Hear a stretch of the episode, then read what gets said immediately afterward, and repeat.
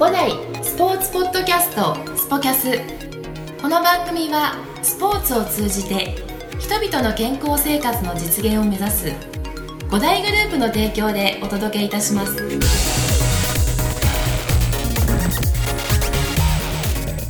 皆さんいつもありがとうございます。五代博楽支配人の石崎裕太と申します。この番組はスポーツを中心とした情報を5代から幅広く発信していきたいと思い立ち上げました。それにはまず5代をより知っていただくために5代のスタッフを中心に改めてご紹介をしていきたいと思っております。私がインタビュアーとなってコーチフロントスタッフがどんな人物なのかいろいろと掘り下げていきたいと思いますのでぜひ聞いてください。それでは。はい、えー、5代スポーツポッドキャストスポキャス、えー、船橋支店の、えー、岩田和也コーチです。よろしくお願いします。よろしくお願いします。岩田です。こんにちは。こんにちは。えー、僕はもうね岩田コーチって呼んでないんでもう長いんでもうあのカズって呼びますけど。はい、はい、よろしくお願いします。お願いします。えー、岩田、えー、和也コーチ、えー、みんなからもカズって呼ばれてますけど、はい。えー、カズは今何歳になりましたか？えー、今年32歳ですね。まだ若いですよね。32歳。はい。今船橋支店がはい。10周年を10周年、そうですね。迎えてっていうところで、はい、えー、本当におめでとうございます。10周年。ありがとうございます。10周年。えー、おかげさまで。数は、はい、ね、もういや数のおかげさまなんだけど、はい。えー、何年目なのかな、えー、入社入社してもう何年？入社して、うんえーと、アルバイトで最初入ったんですけども、うんうんうんうん、アルバイトを含めるとそうだったんだよね、はい。うんうんうん、9年。なのでオープンしてから1年後ぐらいにアルバイトで入りました、ね、ある意味もうオープニングスタッフみたいな そうですね。ねもう9年いるんだ。います。すげえ。えー、きっかけって何だったの、はい、あのここに入るきっかけ。アルバイトうんそうそうそうそう。アルバイトで入るきっかけは、うん、あのオープニングスタッフで、うん、僕の大学のテニス部の後輩の、うん。コーチが働いていて、うん、あ先にいたの？あそうですね、でそのコーチからの紹介って形で入りました、うん、あ紹介だったんだね。はい。えー、もともと,、はい。えーと、その時は5代じゃなかったのねあそうですね。僕は他のテニススクールで働いて。あ違う違う違う。あのほら5代って名前じゃなかった。あ横浜テニスカレッジ。横浜テニスカレッジだったじゃん。ああそうですね。船橋だけど横浜テニスカレッジだったわけ そうですね。こんなこと言っちゃいけないんだけど。あのね不思議に思わなかった最初。あ最初なんか違和感ありました、うん、なんで横浜なんだろうね、うん、まあなんかもううちねもう五代っていうね、はい、名前になってもう、ね、定着はしてますけどね。もともとは、えー、横浜発祥のスクールで、うん、ねえー、横浜テニスカレッジっていうね白楽にねあるそうですね、スクールが一番最初ね本店としてスタートして、はい、うん。だから、えー、店舗が、えー、港北にあって船橋ってなって、はい、まあ、10年前ねそうですね。おかげさまで10周年ってことで、ね、10周年です。ねもう皆さんに感謝で、す。感謝の感謝で、はい、本当ね。それであと流れであの流れというか会社のねスクール名だったので横浜テニスカレッジっていうブランド名でねあの船橋に、はい、えー、存在していたわけで。でそんな時に、えー、はい、カズが、えー、9年前に。9年前ですね。9年間もあなた支えてるのここ。いや本当に、ね、早いですね。支えてるというか支えられてました今まで。ずっと本当に、ね、はい。いやいやそうですか。でもなんかあのえっと、みんなにねあの、はい、今お話をこうやって聞いているところなんですが、はい。まあ、あのポッドキャストっていうね、はい。えー、まあさっきね、あの実は伊藤コーチとね伊藤直人コーチとお話ししたんですけど、はいまあまあ、知らないと。知らない。知らない何ですかそれという話だったんですまあ、まあ、大体の、ね、人がねまあ、まだまだポッドキャストを知らないと思って、まあ、あのほとんどのお客さんもね多分これ聞いてる人もあ初めてこんなのあったんだっていうね人もあの多いと思うんですけど。まあラジオなんですよねインターネットラジオで、はい、えーそういったコーチのね声を、あの届けてみたいなと思って、はい。うん、あの今日も岩田和也丸かじりみたいなね。丸かじり。丸かじりで丸出しみたいなところはい、もういろいろと。いろいろとね根掘り葉掘り聞きたいなと思ってるんですけど、はい、まあ、まずあのーはい、まあ、今32歳っていうところでちょっと遡りたいなと思ってて、はい、テニスを始めたきっかけというか出会った時まずは出会ったのって何歳？出会ったのは、うん、えーと、僕は最初なソフトテニスからなので、うん、中学1年生の中1だったんだね。ね、はい、中1がまずそあの軟式テニスに出会ったソフトテニス、はい、そうですね、うん、でその後えー、公式を始めたのはいつからなの、えー、高校1年生からですね。はい。やっぱそうなるんだよね部活ってね。うん。あのこれそう部活に入ったわけでしょ部活に入りました、うん、この流れ多いよね。今でもあるよねそうですね、うん、特に多分僕たちの年代なんかは、うん、その公式テニスの習い事っていうもの自体少なかったと思うので、僕はその全く知らなかったんですよ公式テニスがあるっていうこと自体も。あその時はね。はい。あ知らないあのテニススクールっていう存在も知らなかった。知らなかった、はい、今でもそういう人いっぱいいるのかな？ああ多分いると思いますよ。そうかな。はい。でその時は知らなくて、はい、で3年間ソフトテニスやって、はい、でその後高校に入って、はい、公式テニスにそうですね。あの転向したとはい、うん。なんかそのままソフトテニスやろうかなって思わなかったの？ああ特にその時は思わなかったんですけども、うん、その部活でやってた同じ仲間、うん、えっと、ソフトの時の仲間が、うん、たまたまその公式テニスを始めるっていうことを言っていて、で一緒にちょっとやってみないっていうので、あのテニススクールに体験っていうんですかね、で行って、うん、あこういうのもあるんだっていうので、えっと、初めて知ってそこから習い出しました。そうなんだ、あそれは部下高校はスクールに入ったんだあ高校は、そうですね。そのスクールと部活に両方。両方入って。はい。うん。あそこからじゃあ公式テニスがスタートしていったんだね。はい、うんなるほど。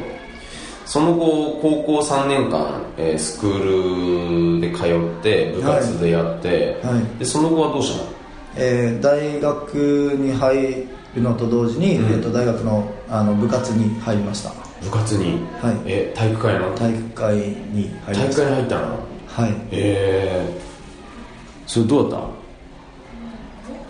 えどうどうだったっていうのは、何？いいきなりいきなり体育会に入っちゃったわけ？あでもその、うん、えっと、大学に入る前にいろいろ大学見ると思うんですけども、うん、たまたま僕が入った大学は、うん、ちょうどその年から、えっと、テニスに力を入れるっていうので、あのいろいろ僕のテニスの仲間とかに声をかけてたんですね顧問の先生が。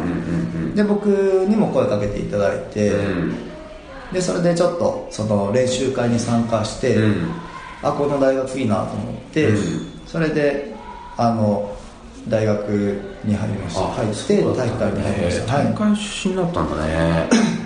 まあ、その頃はもうサークルみたいな感じだったんですけども、うん、本当に弱いチームで、うん、これから力入れていくぞっていう学校だったので、うん、あそうだったんだ、はい、結構じゃああの大学のこの期間に結構やったんだね、そうですね、毎日テニス漬けの学生生活うんそうですね、まあ、高校からですかねずっとやってたのが。あそっかそっか。毎日のように部活とスクールと。試合にも出て。そうですね、試合にも出させてもらって。そうかじゃあもうそのなんだろうね約7年間っていうのかね。そうですね、毎日のようにテニスしてましたね。そこで火ついちゃったんだね。はい。なるほど、まあ、その中でじゃあ公式であの始めて、えー、試合にも出始めて、はい、でそこからあの今に至るっていうところでいうとそのテニスコーチにはい。なろうかなって思ったのっていうのは何がきっかけだったの？ああテニスコーチになろうかなと思ったきっかけは、うん。僕その就職活動をしてる時に、うん。やっぱり自分で何ができるかなって考えていて、うんで一番最初に出てきたのが、うん。まあ、ずっとやってたテニスだったので、うんまあ、テニス関係の職業に就きたいなっうん。て思っていて、うん。まあ、ただその勉強も全然できないので、うん。テニスばっかやってたんだ。テニスばっかりやってたんで,、でやっぱりこう体を動かしてテニスを教えてみたいなって思ったので、テニスコーチにうん。なりました。なんか教えてみたいなと思ったんだ。そうですねな何の影響なんだろうねそのテニスでやることはさあの自分が好きなのは分かるんだけど、はい。そこからなんか教えたいっていうその動機？うーん。でなんかどんなとどんなことなんだろうね？なんなんですかね本当にまあ多分教えるのが好きっていうのもあると思うんですけども、うん。その大学まではこうプレイヤーとしてやっていて、うん。卒業して働くにあたって、うん。そのプレイヤーとしてやるっていう選択肢がなかったので、なのであじゃあちょっと教えてみたいなっていうところ単純なところですかね。ああそうなんだ。テニスはやりたいけど、うん。プレイヤーとしてできないから、うんじゃあ、うんテニスコーチかなみたいな、はいうんうんうん。あなんかそういう発想そういう感じのはい。発想だったんだ、なんだろうその高校生の時にはい。スクールに週1とかで通ってたの？それとも結構行ってたの？あ週34は通わせてもらってましたね。結構通ってたんだね、でそうなるとその時のはい、はい、コーチの影響っていうのもあったりするのかな、ああ多分それはすごい大きいと思います。あそうなんだ。はなんかどういうあのなんだ自分のあの中でコーチってどういう存在だだっいえたなんー、っとか教えてくれてた僕の中では、うん。コーチは怖かったです、怖い。怖い。はなんで？いめっちゃ怖かったです。なんか、うん。まあ、とにかくやっぱり結果を出させたいっていううん。コーチの熱意があったので、うん。とにかく厳しくてう、ん。毎週のように泣かされて、なのであの、うんコーチのイメージは怖いっていうイメージはありました、ああなるほどね、はもう泣かされてたのに週3もいてた週3週4って言って。あのそうですね。途中もう行きたくないなと思ってたんですけども、うん。そこはちょっと親のバックアップもあって、うん。親が無理やり引っ張り出してくれたり、ん。っていう形でサポートしてくれてたので、あ応援してくれてたんだねそうですね。うん。なのでなんとかうん。通いきれたかなっていうなるほど。3年間。そのもうじゃあ大学行った時はもうスクールは通うのやめてもう完全に部あ活一本で。活一本で、うん。はい。まあそうだよね、はい。まあ、要は高校生までのクラスだもんねそこはね。うんそうですね。うん。そっかそっか。怖い。コーチは怖い。はいまあ怖いっていうか厳しい人だったんだね。うんそうですね、うん。すごく、まあ、熱くもあり、うん。厳しくもあり、うんまあ、熱心な。そうですね、うんまあ、ただ愛情もあったので、うん。まあ、めげずに逃げずに。なんとか。なるほど。はい。その怖いっていうなんかまあ反面厳しいっていうところで愛情を注いでもらったっていうところの思いがあってっていうところそう思ですね。そこはすごくうん大きいと思います、なるほどね。なんかそういったところでやっぱテニスっていうものにどっぷり使ってっていうか、まあ、すごい好きだったんだろうね、はいうんなんかあの今のその今まで、えー部活でやってそしてスクールも通ったことがあって、はい。で自分が、えー教えてもらってたっていうところでね、はい。あのでまた体育会を経験して、はい。でそして指導者のね、うん。あの道を選んだっていうところではい。今カズがあのレッスンでねお客様に対してなんか大切にしていることとか、ああはい。なんか伝えたいこととかって。伝えたいことは、うん。えっ、となんかできたっていう感覚、その例えばその週のテーマに対しての、うん。まあ、でできるとやっぱり嬉しいと思うんですね、うんうんうん。でうんなのでその喜びを伝えたいので、うん。まあ、ちょっとでもそのできるようになる指導ができればなとうんその人が、あのもう目の前で、今日の課題に対してクリアしていくっていうそうですね。やっぱりそれは見てて、あできたっていうその嬉しさ？のその表情を見るのとかも好きなので。やっぱりね結構ねあのー、そうコーチにさコーチに何まだね全員と話してないんだけど、はい、みんなと話してて、はい、あのそこのね部分って結構やっぱみんな言うんだよね。うん。まあ、まあ当然でしょって思う言われればそうなのかもしれないけどその今カズが言ってた、はい、あのなんか、うん、自分があのこうやって伝えてそれができた時とか、まあ、いわゆるあの人によってはハマった時とかっていう表現するん。だけどそしたらその人たちもねあの喜んでくれるわけですその喜びの表情とかね。そうですね、うん、やっぱり笑顔になってくれることがっていうところなのかな。そうですね、うん、なんかそこってどういうふうに、はい、そのその人たちできさせるっていうかあのその時それをクリアさせるためにさ、はい、いろいろと考えたことあると思うんだけど、はい、なんかどんなこといつも考えてる？その人にどうしてもできさせるようにするためにはってレッスン中とかってやっぱりそのいろんな、えーと、角度からのアドバイスができるように、そのまあしてるっていうんですかね、やっぱり一つの引き出ししかないと、なんとなくしっくりこない方もいるんで、そういう方に対してはちょっと他のところからのアプローチっていうのは必要だと思うんで、多方面からのそのアドバイスができるように、いろんな角度から、ね、はい。それってあの引き出しってさ、うん、なんかあのどこからあのつなんか持ってくるものなの？数の中で。ああえっ、ー、とやっぱり一番大きいのは先輩コーチの、うん、まあ、レッスンを見てっていうのが一番だとは思います、うん、あとはその雑誌とか、まあ、今のインターネットとかも結構載ってるのでそういうところから引っ張り出してきたりはしてますね。あなんかいろんな人たちのねそういった表現とかっていうところでね、あこれいいなとか。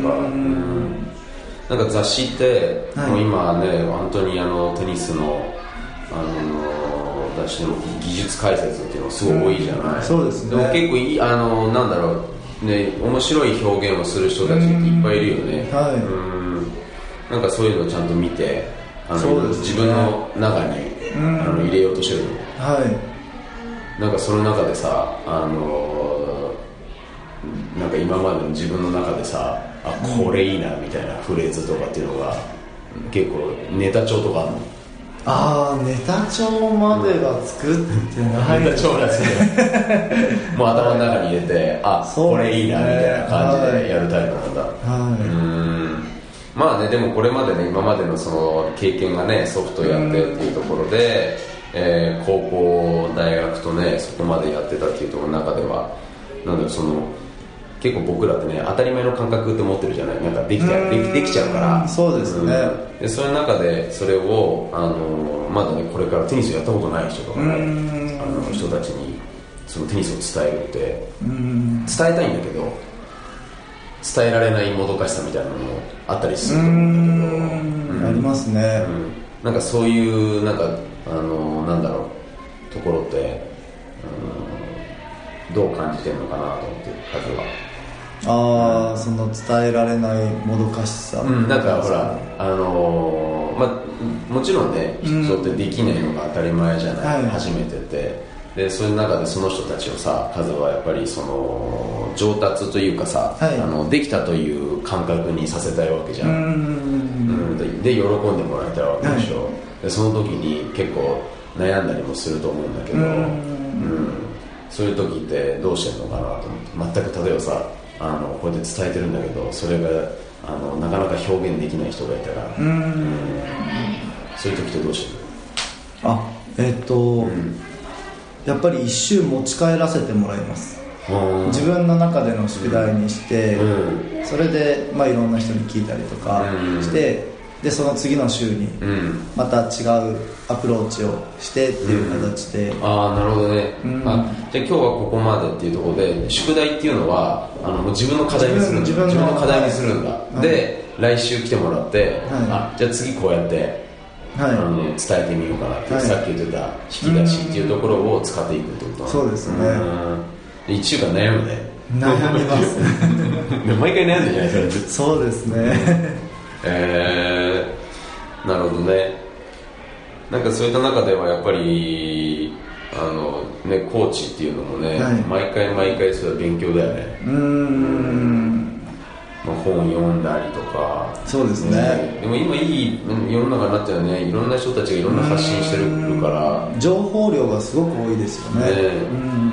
でもさその代わりさ情報量多いからさ皆さんも知ってるじゃんいろいろ。あの習う側の方たちも、うん。はい。ね。あのまああんまり負けてらんないとかじゃわけじゃないんだけどさ、はい。でもやっぱりねあの一生懸命ねいろんなことをちゃんと勉強してないとさ、ね、あの目から鱗じゃないけどね、うん。そういったのって伝えられなくなっちゃうもんね。そうですね。うん。まああのね、そう簡単にねえ動画を見ただけでね、あのはい。できできるんだったらね僕らいらなくなっちゃう。そうですね。ん。はい。なるほどね。であのソフトテニスを、はい。あのやってたっていう経験から、はい。今あれでしょ数あはい、ねソフトテニスのクラスもあの担当させてもらって、あれは本当に今までのそのなんだろう5代のインドアテニススクールの中では、はい今までになかったねそうですね。クラスなんでね。なかったですね。うん。でそれのパイオニアっていうところでねん。あのカズがやってるっていうのを聞いてて。でそう、まあ、まさにねまだやってるところはね、はい。船橋支店しかないので、うんそのソフトテニスのそのクラスを始めようと思った、はい。うん、きっかけ。ほら僕らは今までずっと公式のねうん。あのスクールだったわけではいでそこで今ね、えっと、それは中学生ジュニアのクラスになって中学校高校生のクラスになあって。中学生のクラス。中学生のクラスなはんだ、でその中学生たちに今ソフトテニスをはい。教えているというところで、そのきっかけって何だったの？あきっかけは、うん。えーっとそうですねそのまあ中近隣の中学校とかで、にその小学校から中学校に上がるタイミングで、うん。結構皆さん辞めていっちゃう方が多いんですね。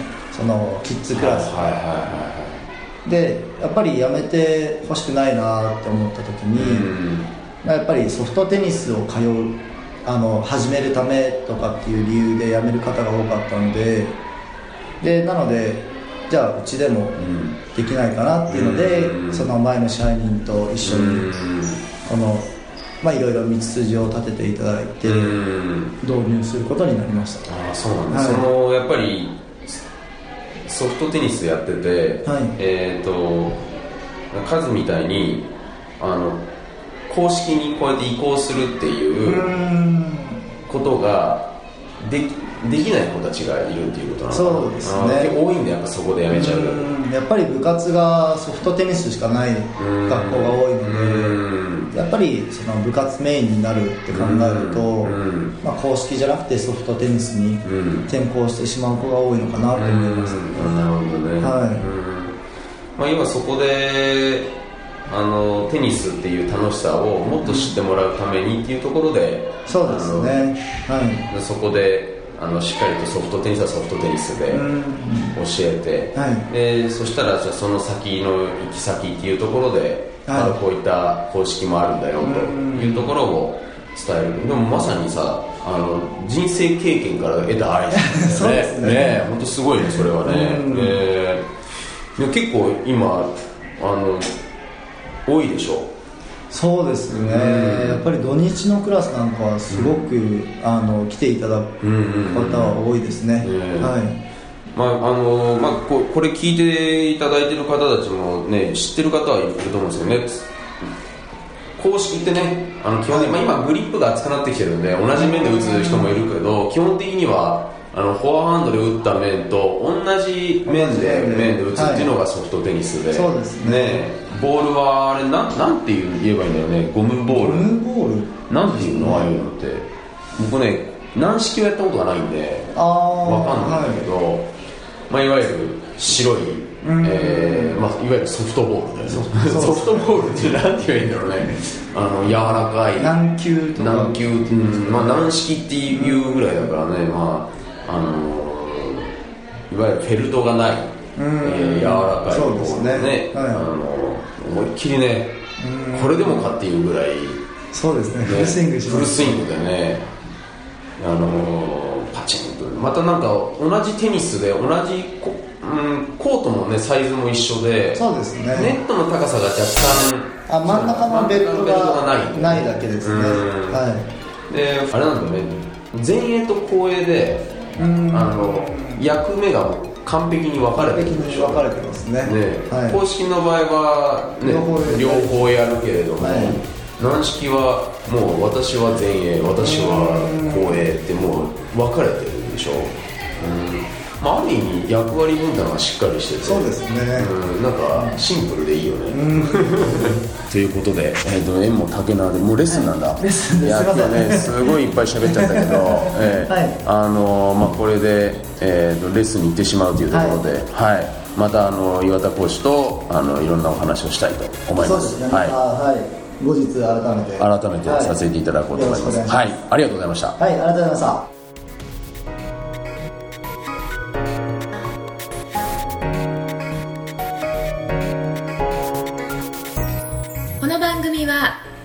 提供5大グループプロデュースキクタスでお送りいたしました。